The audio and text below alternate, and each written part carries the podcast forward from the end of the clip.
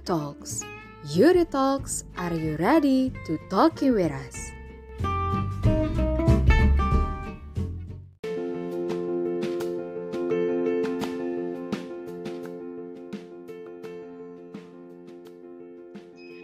Oke, kalau Bulan bisa ngomong, pasti dia ngomong nih. Mau gibah apa lagi nih anak? oh my god, hi guys. After two weeks ya, akhirnya kita bertemu lagi di episode ketiga You Talks. It's still with me, gak jauh-jauh dari mana-mana.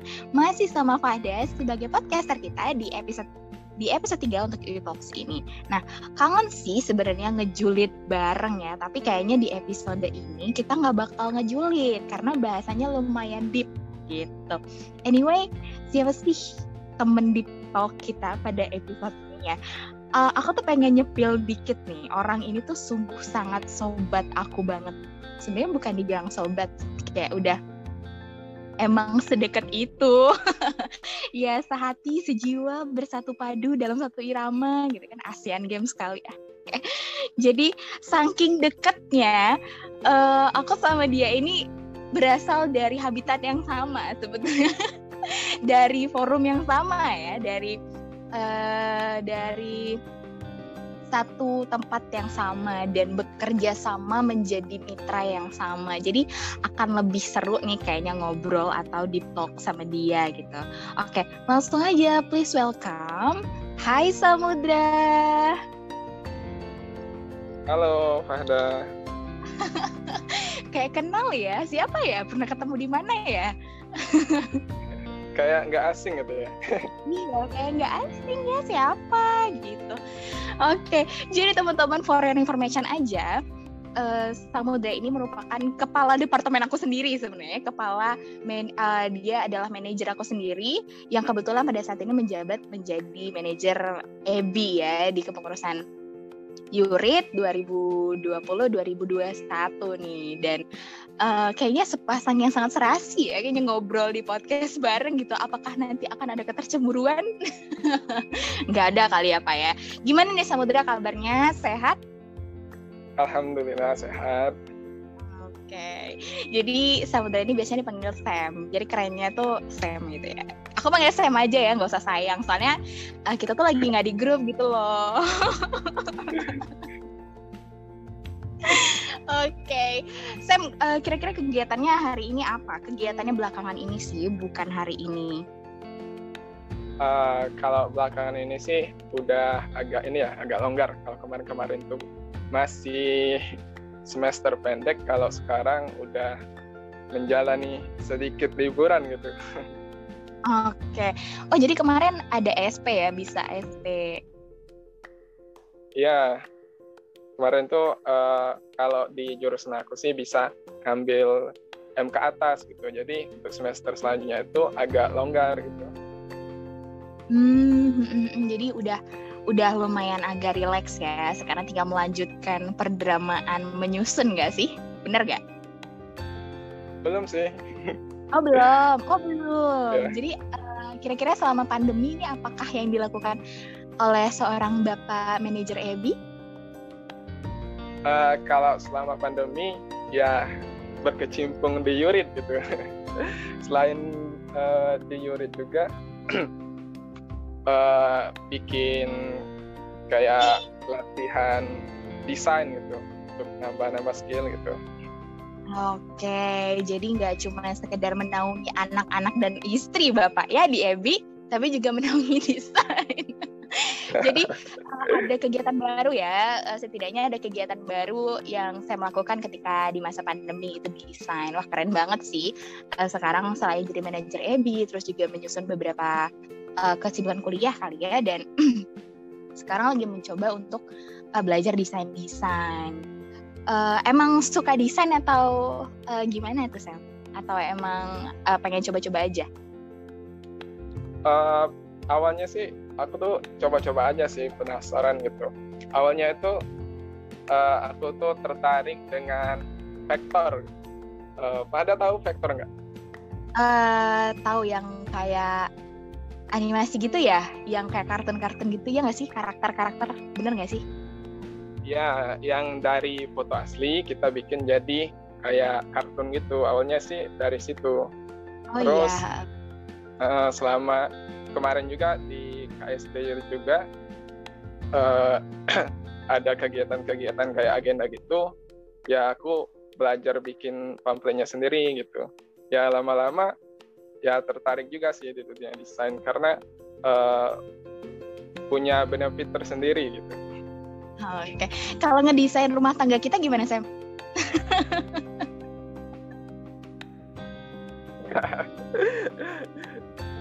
itu kayaknya udah udah udah mantul itu Oke, udah ini ya, sebenarnya eh, menjadi keterbingungan sendiri ya. Oke, ini udah out of the box banget sih kita ngebahas.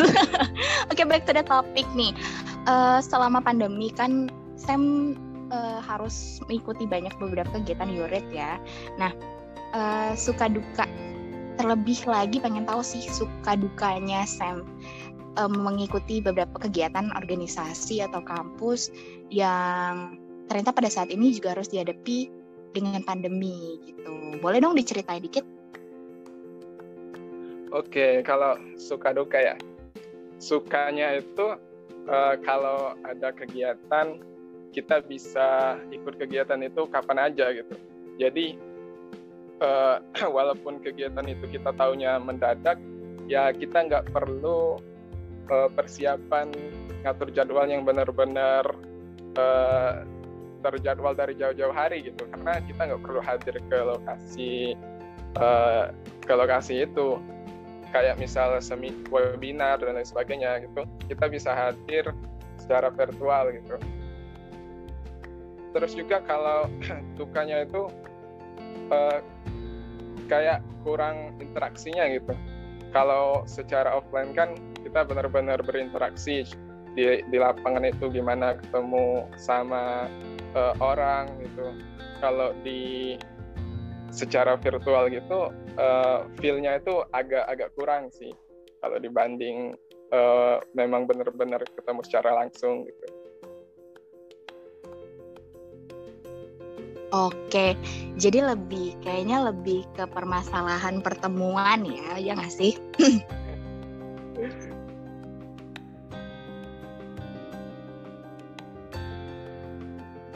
Oke, em, selain ini ya, selain suka duka, eh, kita kan banyak banget nih Sam. Kita sebagai apa ya, sebagai angkatan yang sudah mas memasuki semester 7 ya, banyak banget kegiatan yang kita ikuti. Eh, terutama pada saat ini kita juga diberatkan oleh, bukan diberatkan, maksudnya diberikan tanggung jawab oleh beberapa eh, apa ya, beberapa ya tanggung jawab yang harus kita emban selama beberapa bulan ke depan sampai akhirnya nanti uh, menyelesaikan tanggung jawab tersebut.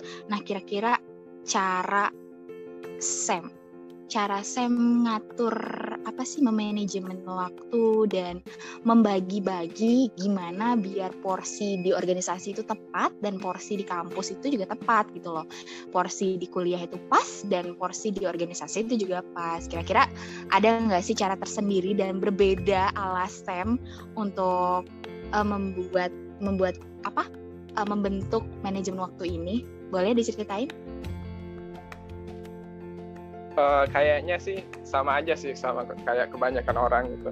Jadi bagaimana eh, menyusun eh, antara organisasi dan kuliah itu kita penilaiannya itu berdasarkan skala prioritas gitu. Ya walaupun memang eh, sebenarnya yang jadi prioritas utama itu adalah kuliah, tetapi ketika kita udah terjun ke dunia organisasi itu menjadi suatu eh, prioritas yang nggak bisa dikesampingkan juga gitu. Caranya itu kalau aku sih lebih ke eh, prioritas gitu ya. Kalau misalnya ketika kuliah itu eh, kita sedang ada ujian mungkin atau ada kegiatan yang nggak bisa ditinggalkan kayak kayak praktikum gitu kita eh, lebih ke kuliah dulu gitu. Dan ketika kita dibutuhkan di organisasi juga kita kalau nggak bisa hadir gitu karena kuliah kita juga harus punya uh, perwakilan gitu. Nah untuk mendapatkan perwakilan ini sendiri ya caranya kita komunikasikan gitu ke ke rekan kita. Jadi uh, antara organisasi dengan kuliahnya itu bisa seimbang gitu Oke, jadi membentuk skala prioritas ya. Kayaknya itu adalah uh, senjata utama nih bagi banyak mahasiswa untuk mengolah skala prioritasnya mbak, mbak mana yang lebih dulu untuk diutamakan dan uh, mana yang bisa kita kerjakan nanti. Tapi kalau bisa nih semuanya itu jangan di jangan ditunda-tunda lah ya pekerjaan karena menunda pekerjaan itu uh, nggak uh, baik gitu information juga nih buat teman-teman yang dengerin uh, untuk menjadi lebih produktif juga dan membentuk skala prioritas kita kita jangan pernah sampai menunda pekerjaan yang akan kita lakukan jadi apa pun yang sudah terpikir oh mau ngerjain ini langsung aja bener nggak sih Sam? Iya betul sekali. Oke. Okay uh, ini nih, jadi uh, ada satu terkepoan lagi ya dari seorang Sam. Um, kan tadi udah dijelasin suka duka selama pandemi, terus kegiatan selama pandemi, sekarang lagi ngapain aja. Nah, sekarang tuh lebih ke a day in my life-nya Sam. Setiap hari selama pandemi itu ngapain aja. Jadi a day in my life. Kayak misalnya, oh iya pagi sarapan, terus uh, siangnya Eh, main bola misalnya gitu atau lain sebagainya ada nggak sih ciri khasan dari Sam dari a day in my life-nya gitu boleh kali di spill atau diceritain nih sama listener kita di Utox uh, a day in my life-nya Sam selama pandemi ya kalau selama pandemi uh... iya mulai mulai dari bangun tidur ya mulai dari bangun okay. tidur biasanya eh, sampai kalau... tidur lagi gitu. Oke, okay. uh, eh, kalau pagi-pagi kan uh, bangun tidur, terus mandi, habis itu sarapan, dan kalau masa-masa kuliah mungkin sekitar uh, jam pagi, biasanya pagi dulu kalau kuliahnya. Pagi kuliah sampai siang, walaupun uh, kuliahnya nggak setiap hari gitu, kadang seminggu tuh cuman dua kali kadang. Uh, biasanya dari pagi sih pagi sampai siang kuliah. Terus uh, dari siang itu aku ini bikin konten gitu bikin konten di YouTube. Konten kayak animasi gitu nah dari siang itu aku bikin konten biasanya. Itu sampai sore biasanya. Sampai sore sekitar jam 3 atau jam 4 itu selesai. Terus uh, habis itu sholat gitu. Dan kadang juga kalau kepikiran pengen olahraga pengen olahraga gitu karena selama pandemi itu kan kita dituntut untuk menjaga ini ya menjaga imun gitu menjaga kesehatan dan uh, caranya adalah salah satunya adalah dengan olahraga gitu. Kadang sore-sore itu uh, olahraga gitu, kayak lari-lari kecilan gitu. Terus pas malamnya biasanya sih kalau malam itu aku kalau nggak ada rapat, nggak ada kegiatan di Yurit itu biasanya uh, nonton gitu, nonton di YouTube, terus scroll scroll IG, terus juga kalau misalnya ada tugas kuliah mungkin biasanya aku kebanyakan ngerjain tugas kuliah itu di di malam hari ya.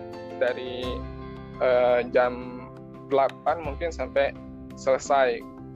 Kadang juga begadang gitu sampai ngerjain tugas kuliah. Itu contoh nggak baik sih sebenarnya hmm. deadlineers kan boleh ditanya deadlineer Gak aku sih lebih ke deadlineers ya Oh iya, segala manusia ya, segala umat manusia. Silahkan lanjutkan Bapak. Ya, kalau udah sih, kalau uh, udah selesai tugas kuliah, tidur. udah ngantuk gitu.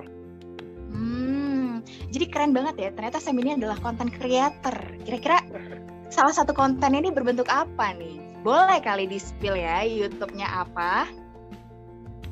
Uh, YouTube aku itu isinya itu an an animasi gitu, kayak animasi parodi-parodi gitu.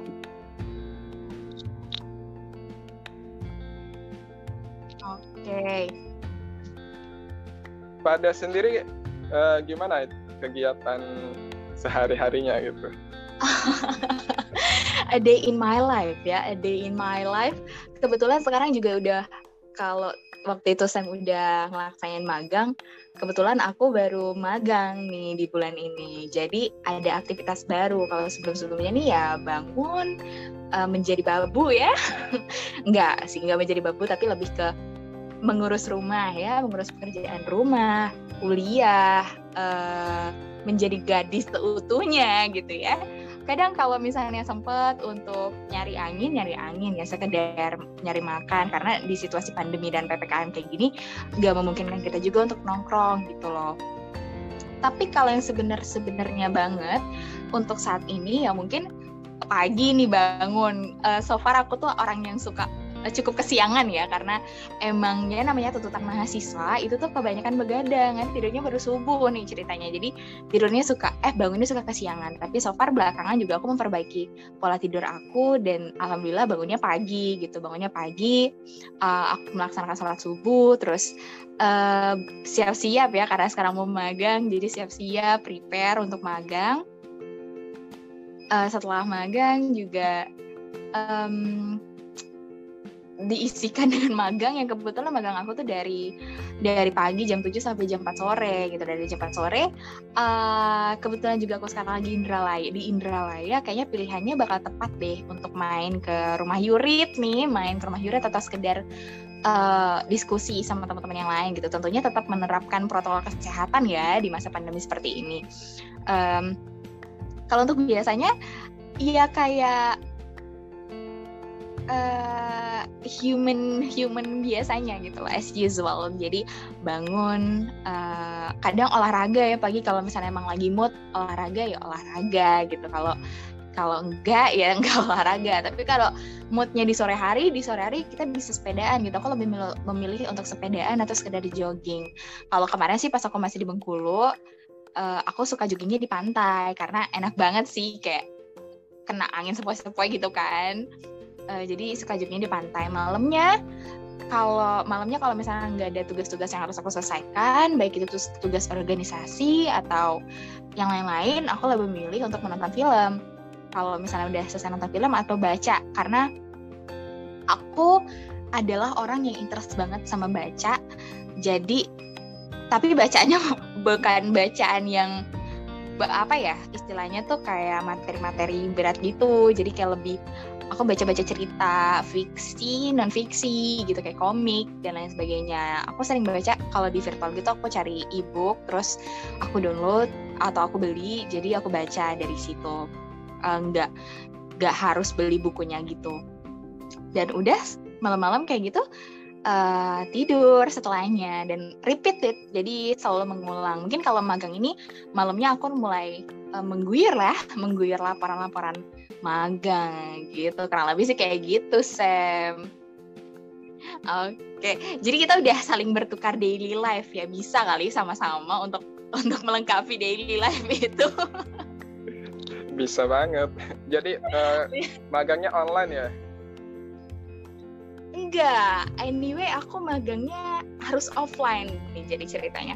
Karena dari ketentuan uh, fakultas ya, dari ketentuan uh, jurusan juga kalau magangnya itu terhitung ada nilai dan bisa dibuat laporan ketika datang ke kantor gitu. Kalau misalnya nggak datang ke kantor, ya berarti nggak dihitung magang. Jadi jatuhnya magang offline juga gitu.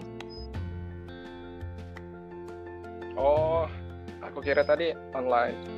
Eh, ngomong-ngomong uh, soal ngomong-ngomong soal baca nih, uh, aku tuh sekarang lagi pengen membuat habit membaca gitu. Wow. Karena aku ng ngelihatnya tuh orang-orang hebat itu hobinya itu membaca gitu. Oh gitu. Jadi aku termotivasi untuk uh, mempunyai hobi membaca itu. Kira-kira ada nggak Gitu nih ya. tips dari Mahda supaya uh, membaca itu jadi kebiasaan yang menyenangkan? Oke. eh, aduh, ini siapa yang jadi podcaster ya? Siapa yang jadi narasumber sebenarnya? Tapi nggak apa-apa kita saling-saling sharing ya ngobrol ya. Tapi for your information juga nih buat teman-teman gitu kan dan buat Sam juga. Eh, aku tuh adalah orang yang interest sama baca tapi aku ada beberapa aku klasifikasi aku eh klasif ya aku klasifikasi eh, genre-genre yang aku suka dan aku baca aku suka baca itu eh, karena satu cerita. Jadi eh, aku tuh suka baca sebuah alur cerita gitu. Bukan bukan yang ber apa ya bukan lebih ke teori dan lain sebagainya. Nah ketika kita mau memulai eh, kita tuh harus interest dulu sama itu gitu loh. Kita tuh harus jatuh cinta dan kita tuh harus tertarik dulu sama it- sama sesuatu itu. Sama kayak ketika kita suka sama orang nih kalau kita mau ngedeketin kita harus interest dulu dong sama dia gitu kan. Ada hal yang menarik yang kita lihat dari orang itu sama kayak baca. Jadi em, ketika kita memulai membaca kita tuh ada satu hal yang unik dari bacaan ini makanya kita mau baca gitu.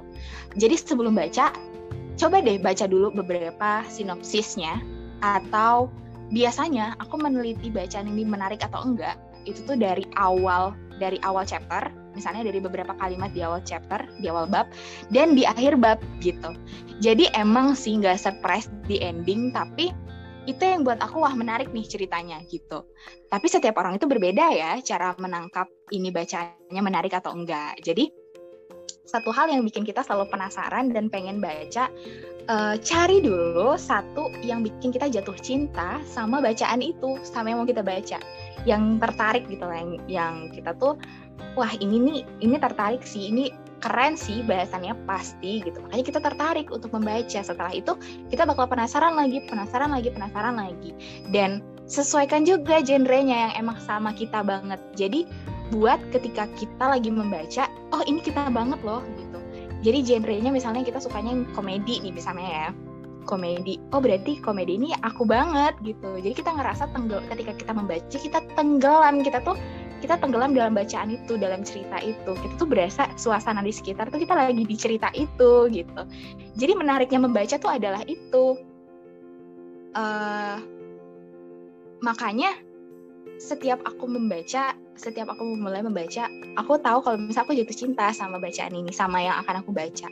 Jadi makanya nggak pernah bosen mau baca terus itu nggak nggak harus eh, apa ya menurut aku nggak harus memulai dengan bacaan-bacaan yang berat tapi bacaan-bacaan yang ringan. Kayak misalnya mungkin berita yang mungkin memang bisa menambah informasi atau sekedar cerita-cerita pendek gitu ya cerita-cerita novel fiksi atau yang em, yang true story gitu kan ada. Gitu sih Sam.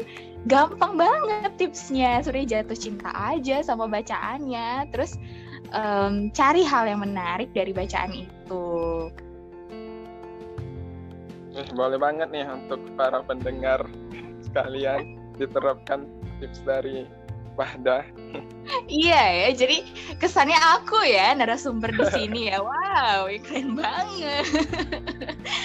Oke, em, udah bahas baca nih kan dari tadi udah bahas baca, udah bahas konten daily in my life gitu kan, terus suka dukanya di organisasi Yurit gitu dan cara saya memanajemen waktu ini tuh lebih ke apa sih kepada tema kita pada hari ini. Oh, anyway ya, belum aku sebutin nih tema kita pada hari ini ya. Walaupun terlambat, kayaknya bakal harus tetap aku sebutin gitu. Jadi di talk kita tuh hari ini adalah eh episode ini adalah eh, mengalami titik terendah dalam kehidupan gitu kan. Apakah solusinya Yurit gitu loh. Jadi ngomongin hal yang paling terendah dan ketika situasi kondisi kita tuh eh, pada titik terendah. Nah, menurut Sam ya, kita tertuju pada Sam. Pernah nggak sih Sam ngerasa capek atau kayak berada di posisi paling rendah banget, tapi harus tetap kuat gitu kan ngadepin semuanya. Baik itu di kuliah, di organisasi, atau mungkin itu masalah-masalah dari eksternal nih. Pernah nggak sih Sam dan terkait dengan posisi seperti itu apa yang saya melakukan?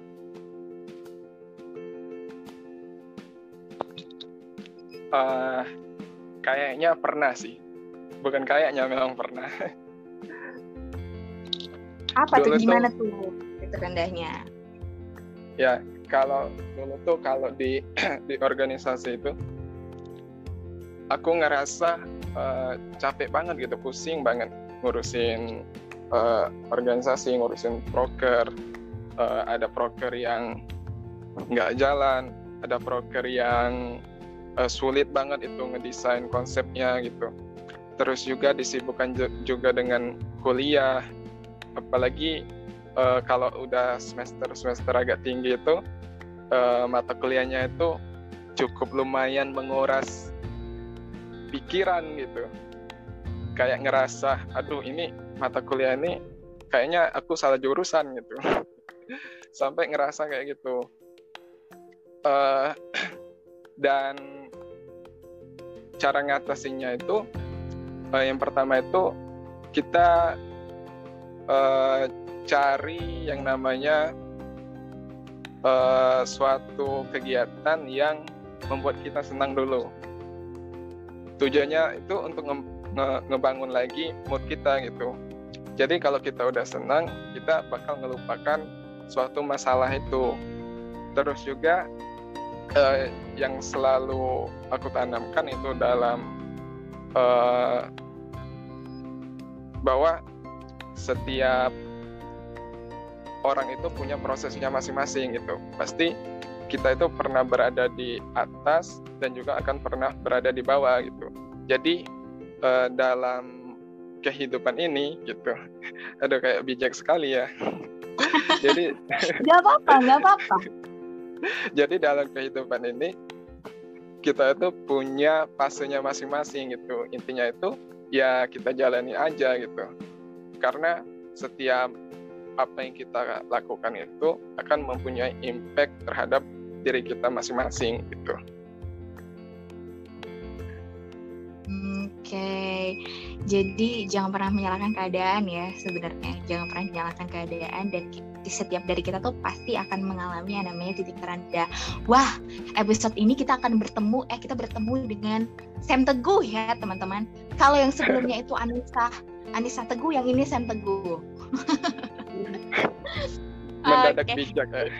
iya jadi uh, walaupun kita berada di titik terendah kita tuh tetap harus apa ya istilahnya lebih tetap harus bersyukur gitu grateful karena sampai saat ini kita tuh kuat untuk menghadapi hal itu kita masih diberikan kesehatan dan kemampuan untuk menghadapi situasi seperti itu. Jadi jangan jangan biarkan diri kita untuk tetap stuck di dalam lubang tersebut dan cobalah untuk keluar gitu loh. Jadi keren banget sih sebenarnya dari uh, apa ya? dari kebijak bukan kebijaksanaan dari penjelasan Sam tadi yang sungguh sangat bijak ya untuk menghadapi bagaimana mengalami titik terendah gitu. Sebenarnya aku juga pernah loh Sam ngerasa apa ya ngerasa rendah banget. Mau tau nggak gara-gara apa? Boleh tuh di share. Sebenarnya aku agak malu ya uh, nyeritainnya karena ini tuh bukan hal yang seharusnya uh, ini tuh bukan titik terendah sih lebih ke patah hati sih sebenarnya. Aduh, masalah perasaan ini memang, Wah, memang berat iya, ya. Lebih iya, lebih berat biasanya perasaan uh, masalah perasaan karena yang namanya perempuan ya, kita tuh kayak ngebawain perasaan terus gitu loh. Saya pakai uh, bukan sesuatu hal yang menjadi titik terendah, tapi aku emang pernah banget uh, mengalami satu titik titik terendah aku yang mana uh, aku tuh ngerasa kalau misalnya aku tuh nggak bermanfaat, aku tuh nggak nggak bisa bantuin orang sekitar aku tuh cuma jadi beban aja sama keluarga gitu ya. Aku nggak nggak berguna dengan semestinya aku cuma bisa nyusahin uh, sampai aku tuh menyalahkan aku tuh blaming diri aku sendiri gitu loh. Padahal itu tuh nggak boleh. Aku ngerasa aku nggak bisa untuk ngadepin ini ngadepin situasi ini tapi uh, ada aja satu orang ternyata yang datang sama aku orang ini aku nggak kenal orang ini aku nggak kenal. Jadi itu aku lagi posisinya aku lagi sendirian dan aku tuh kayaknya kelihatan kayak orang suntuk banget gitu ya kayak orang depresi banget. Jadi ada satu orang aku nggak kenal nih dia ini siapa? Uh, apa ya? Uh, datang sama aku terus dia bilang gini aku inget banget. Kalau misalnya kamu ngerasa depresi kalau misalnya kamu ngerasa kamu nggak berguna coba diingat lagi tujuan kamu diciptain sama Tuhan dikasih sama eh, dititip sama orang tua sehebat itu apa? Wah di situ aku langsung mikir sih. Jadi kayak apa sih ternyata tujuan tujuan Tuhan uh, ngebentuk apa ya? Mengirimkan kamu di dunia dan menitipkan kamu dengan kedua orang tua yang luar yang luar biasa kayak gitu gitu. Kurang apa kamu gitu? Jadi aku benar-benar merasa tertampar ya bung. Jadi um, setelah itu aku mulai mendewasakan diri. Jadi setiap masalah atau titik terendah yang aku hadapi uh, ternyata ada hikmah di balik itu dan membuat kita menjadi lebih dewasa. Gitu gak sih Sam? Waduh, deep deep sekali ya. Iya, banget. Itu aku tuh nggak kenal loh Sam orang itu siapa. Jadi lagi duduk aja nih biasa kan, lagi duduk aja terus dia tiba-tiba datang tapi ini cewek mbak-mbak gitu kan. Mbak-mbak cewek. Dia nanya adik kenapa? Gitu kan. Dikiranya mau bunuh diri kali gitu kan. Karena posisi aku di depan itu uh, uh, mudah sekali untuk untuk melompat gitu loh. Mudah sekali untuk melompat um, mungkin itu malaikat yang dikirim oleh Tuhan. Wah iya bisa jadi kali ya. Jadi dia datengin aku dengan dengan cuma satu kalimat itu aja. Karena sebelumnya sebelumnya sorry aku tuh sempat cerita dikit sama dia gitu kan. Dia nanya dulu nih ada apa dek? Gitu. Ya udah aku ceritain sedikit aja gitu kan. Tapi kayaknya dia udah tahu masalah aku ini berat banget mungkin bagi aku gitu kan. Jadi dia langsung langsung ngomong kayak gitu tuh aku auto tertampar sekali teman-teman jadi lebih apa sih? Ketika dia datang uh, suasananya tuh udah beda. Jadi aku bisa mendewasakan diri. Luar biasa sih. Kayak unpredictable people gitu ya. Nah uh, last last but not least ya Sam. Kira eh, kira-kira dari Sam ada nggak sih semangat atau apa gitu ya kayak semangat untuk teman-teman yang di luar sana yang lagi dengerin ini lagi lagi di masa-masa terendahnya lagi di masa-masa lagi banyak masalah ada nggak sih penyampaian atau closing statement deh dari STEM biar mereka tuh tetap semangat, biar mereka tuh tetap bersyukur in our life yang kayak gini gitu. Silakan Sam. Ya, uh, mungkin untuk teman-teman yang sekarang mas sedang mengalami eh, masa-masa uh, tersulit atau masa-masa terendah gitu. Satu hal pesan pesan aku ya uh, jangan pernah melupakan uh, Tuhan gitu karena uh, tuju kita diciptakan di dunia ini punya tujuan tujuannya itu yang utama adalah uh, untuk beribadah pada Tuhan gitu. Jadi uh, segala apa pun uh, perbuatan kita segala apa pun uh, yang terjadi sama kita itu sudah direncanakan oleh Tuhan. Dan juga jangan lupa bersyukur gitu. Ketika kita mengalami kesulitan ingatlah bahwa uh, di luar sana masih ada mungkin yang lebih sulit dari kita gitu.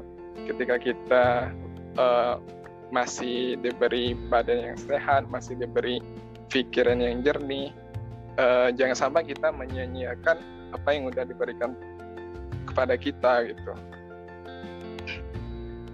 Uh, intinya sih uh, benar yang di, yang dikatakan Pak Handa tadi intinya adalah berbanyak bersyukur gitu. Berbanyak bersyukur kurangi insecure asik. Oh kayak pernah dengar gitu ya di mana gitu. Kurangin eh perbanyak bersyukur kurangin insecure. Aduh. Jadi tagline kita pada tema episode ini adalah perbanyak bersyukur, kurangin insecure. Gila, keren banget ya manajer Ebi satu ini. Luar biasa, Pak uh, Bapak Samudra. Oke, dari closing statement yang tadi, kita udah ngobrol-ngobrol ya, udah ngobrol-ngobrol uh, cukup banyak bahasan kita mulai dari uh, baca membaca, mulai dari manajemen waktu dan sampai ke akhirnya bagaimana kita sebagai manusia menghadapi titik terendah kita gitu loh. Walaupun uh, beberapa hal yang emang menghambat kehidupan, tapi jangan pernah jadikan itu apa ya? Jangan pernah jadikan itu hal yang buat kalian gak bisa maju gitu loh, gak bisa uh, melakukan sesuatu hal yang lain dan memecahkan masalah itu. Karena sejatinya Tuhan itu nggak pernah ngasih kita masalah yang kita tuh nggak bisa hadapin gitu. Nggak akan bisa kita selesaikan gitu. So uh, dengan berakhirnya closing statement dari Sam maka berakhir pula episode kita pada kali ini ya. Thank you so much buat seluruh pendengar dari episode 3 You Talks. Terima kasih juga untuk Sam yang udah bersedia menjadi narasumber dan udah sharing-sharing bareng di episode kali ini. Semoga sehat selalu dan lancar jaya ya mengurus uh, perdramaan kuliahan uh, kuliahnya. Oke. Okay? Uh, eh, ya, saya terima kasih juga untuk uh, terima kasih saya juga untuk... Kayaknya kita agak uh, berlawanan ya. Sam, aduh nggak sehati nih. aduh nggak sehati, dia nggak bisa telepati. Silakan Sam tadi menyampaikan apa? Ya, aku mau ngucapin terima kasih untuk uh, teman-teman Ebi gitu yang udah ngundang aku, walaupun uh, mungkin aku agak agak belepotan ngomongnya itu. Thank you terima kasih banyak untuk teman-teman sekalian. Oke, okay. ini bapaknya Ebi sendiri ya yang sebenarnya jadi narasumber ya. Um, bisa dimaklumi lah dengan anak-anaknya kurang lebih. Jadi uh, kembali lagi yang sempat tadi terpotong, saya Fadana Barliani sebagai podcaster di episode kita pada kali ini mengucapkan terima kasih banyak kepada seluruh listener yang sudah mendengar episode kita pada kali ini. Sampai jumpa di episode selanjutnya. Stay safe, stay healthy, jangan lupakan protokol kesehatan. See ya!